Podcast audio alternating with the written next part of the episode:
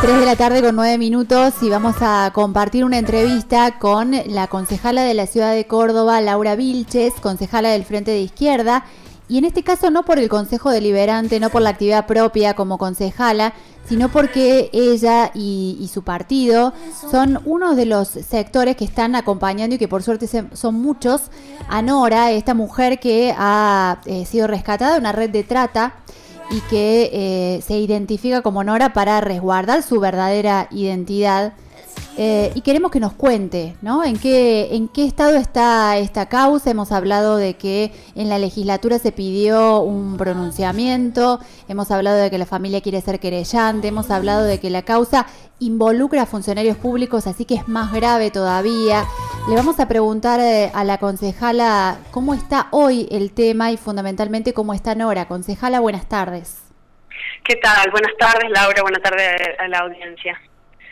Mira, como, como vos decías ahí, la verdad es que afortunadamente por tenacidad y empeño de la familia y de amigos, Nora pudo ser eh, rescatada. Creemos que estuvo muy cerca de, la posibilidad de haber desaparecido. Eh, esta causa es una causa que se está tramitando en la justicia federal, en el juzgado número 2, eh, a cargo del juez eh, Sánchez Freite. Es una causa que en la que observamos muchísimas irregularidades. De hecho, mm, solo mediante la movilización hemos logrado que avancen, por ejemplo, en tomar testimonios recién la semana pasada de familiares y de, los, de las personas más allegadas que estaban dispuestas a dar testimonio em, en el marco de que hay una causa que está radicada el 3 de junio. Es decir, que ha pasado muchísimo tiempo y como sabemos en estos casos, el tiempo siempre corre a favor del victimario porque le permite borrar huellas, porque le permite eliminar pruebas, porque le permite inclusive intimidar eh, a la víctima o a otras víctimas que pudieran dar eh, testimonio, que pudieran hablar.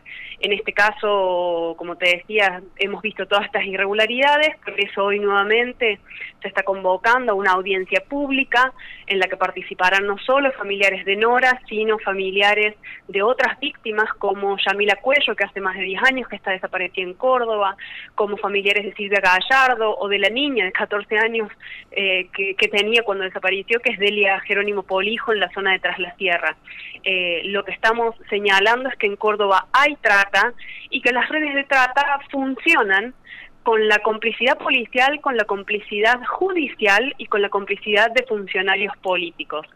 En este caso creemos que la demora tiene que ver justamente con el encubrimiento o, las dilaciones que, amparan eh, o que están amparando en los hechos eh, la, la, libertad eh, de uno de los acusados, que es Eduardo Garzuzzi, un eh, funcionario judicial, está en la nómina de personal de la, del Poder Judicial de la provincia y que es uno de los principales implicados. Bueno, esta persona ni siquiera está imputada, es decir, vemos, como te digo, un montón de, de irregularidades que tienen que ver inclusive con este hecho mismo. Y si hablamos de la investigación hacia atrás, eh, hay muchos muchas cuestiones sospechosas desde el primer momento del primer allanamiento donde actúa la policía provincial, eh, actúan eh, en un allanamiento bajo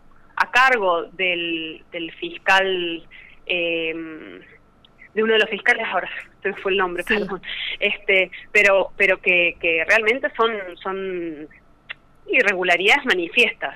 Y esto eh, me parece que el tema de la trata eh, es algo que, bueno, mañana es el Día Mundial de la Trata y me parece súper interesante hablar con este eslogan que han puesto que es durísimo eh, acerca de que en Córdoba hay trata, porque habitualmente esto se ve como algo lejano, algo que ocurre en otros lugares, algo que pasó en otra época, algo que vemos en una película.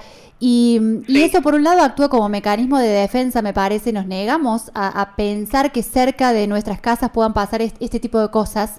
Y por otro lado, le da eh, libertad a las redes para moverse eh, sin tanto problema, ¿no? Porque Delia, que es una nenita, como decías hace un rato, em, falta de su casa, se movilizó todo su pueblo Y, sin embargo, este, hay gente que, bueno, ya se olvidó porque viene otro caso y pasa otra cosa. Entonces, si no se está eh, revolviendo eh, eh, en esto, no nos olvidamos y, hacemos de cuenta que no pasó, que no existió. Así es. Sí, yo creo que, que hay una parte que es, como vos señalás, una especie de mecanismo de defensa eh, de, de, la propia población, pero creo que lo peor que podemos hacer es hacer de cuenta que estas cosas no existen. Porque aparte, si vos eh, analizás y buscas en bibliografía, en investigaciones sobre las redes de trata, que son el, uno de los principales negocios ilegales a nivel mundial junto con el narcotráfico y mm, el tráfico de armas, eh, no puede funcionar sin estas complicidades.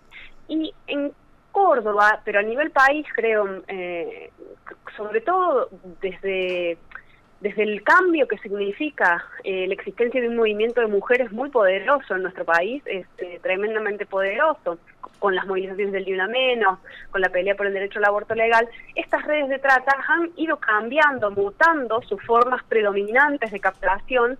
Y algo que en Córdoba veíamos hace unos 5 o 10 años como metodología más común que era el rapto, por lo menos en las grandes ciudades como, como la nuestra, en la ciudad de Córdoba o a nivel de Buenos Aires, eh, ese, esa modalidad de rapto y de secuestro ha ido mutando y ha eh, virado, si se quiere, a otros mecanismos que se apoyan en la situación vulnerable de las mujeres víctimas, ya sea por cuestiones emocionales, sentimentales o cuestiones económicas, eh, ofreciendo un trabajo, y esto hay que tenerlo muy en cuenta porque ahora que hay una crisis y una situación recesiva enorme, va a tender a agravarse, y esa modalidad es de las modalidades principales de captación. Este es el caso de Nora. Hay una intervención inclusive que, que implica el estudio muchas veces de las víctimas, de las potenciales víctimas, un encontrar los puntos vulnerables para a partir de ahí eh, hacer un trabajo que termina con mujeres eh, siendo explotadas para, la, para el ejercicio de la prostitución, para la explotación sexual. Entonces, lo peor que podemos hacer es negar que esta realidad existe. A Córdoba hace un tiempo se la llamaba el mercado de Liniers, para que tengas una idea de la magnitud que tiene en nuestra provincia. Y, de, perdón, y de la valoración, ¿no? De, de las mujeres también. Totalmente. Entonces, creo que, que, es importante visibilizar esto y sobre todo señalar, como en este caso, que esto no funciona sin la complicidad de los poderes del Estado. Por eso decimos que el Estado es responsable, porque acá hay funcionarios judiciales que nos han dicho que están de licencia, que tienen carpetas médicas y no sé qué, pero están existen en la nómina del año 2020 en las páginas oficiales del eh, Poder Judicial. Es decir, que siguen siendo funcionarios. Claro. Entonces, eh, esto hay que señalarlo y eh, esa, esa, ese hecho creo que marca las características de este caso en particular, porque de ahí podemos entender las, las demoras en la investigación, la falta de rigurosidad en algunos procedimientos, que a la familia hasta el día de hoy no se la haya aceptado como querellante. La, condición y el derecho de constituirse como querellantes es un derecho de las víctimas de todo tipo de delito, y ni hablar de este tipo de delitos donde están en juego los derechos humanos de las personas, eh, que están avalados por la ley 27.372 desde hace años. Entonces, ese derecho a constituirse como querellante, que es lo que te permite poner eh, activar la causa, ¿no? Y, pasar todos los días a preguntar qué está pasando y que esto no duerma.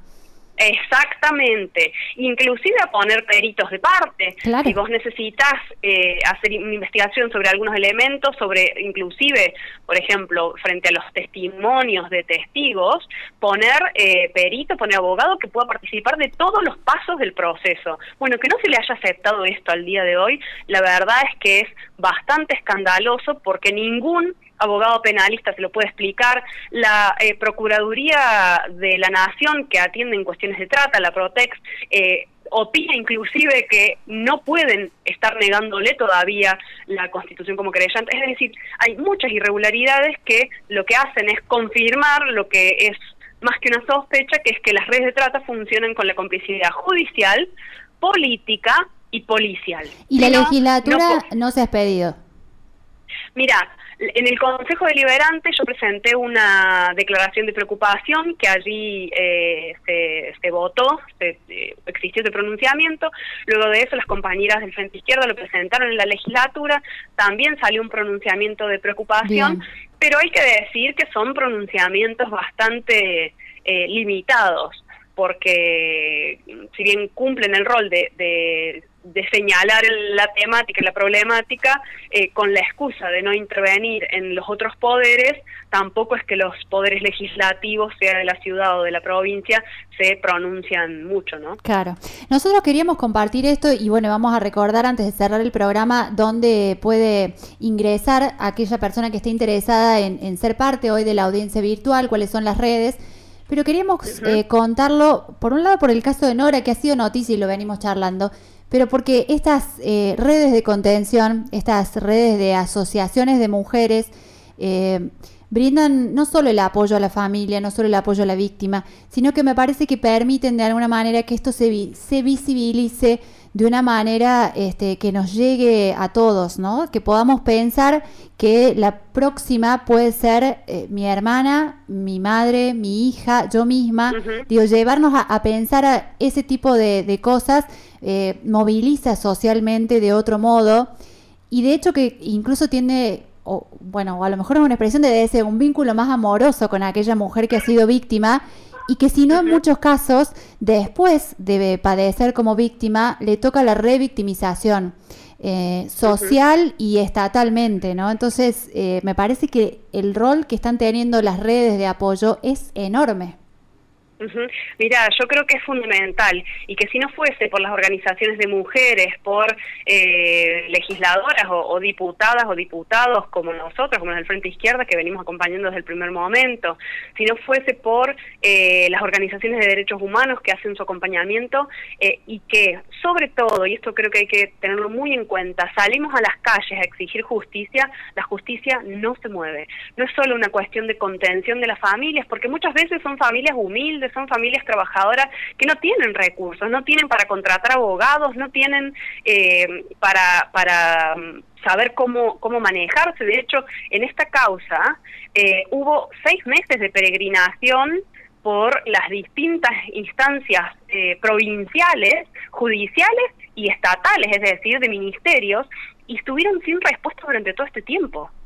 Entonces, si no fuese por las organizaciones que nos movemos, que actuamos y que salimos a las calles, estos eh, eh, casos quedan a la deriva y creo que de eso también se nutre la impunidad con la que se manejan las redes, por eso es fundamental estar atentos, acompañar salir a las calles a denunciar y exigir justicia y que se respeten todos los derechos.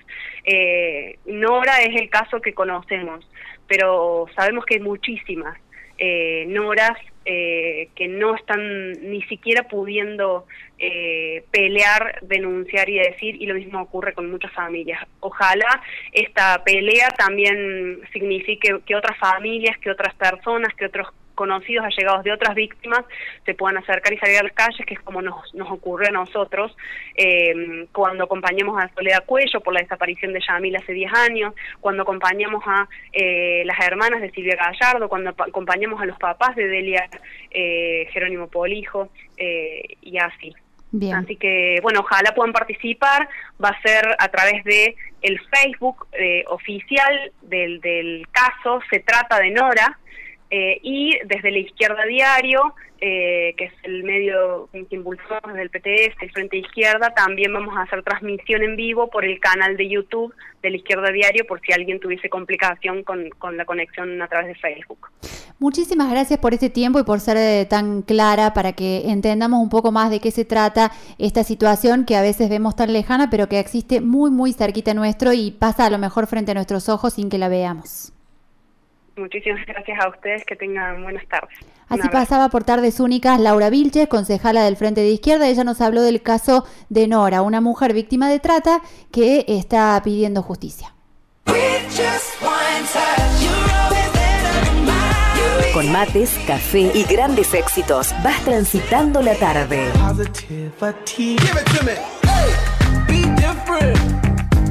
Radio Única Punilla, 104.3, 104.9 FM.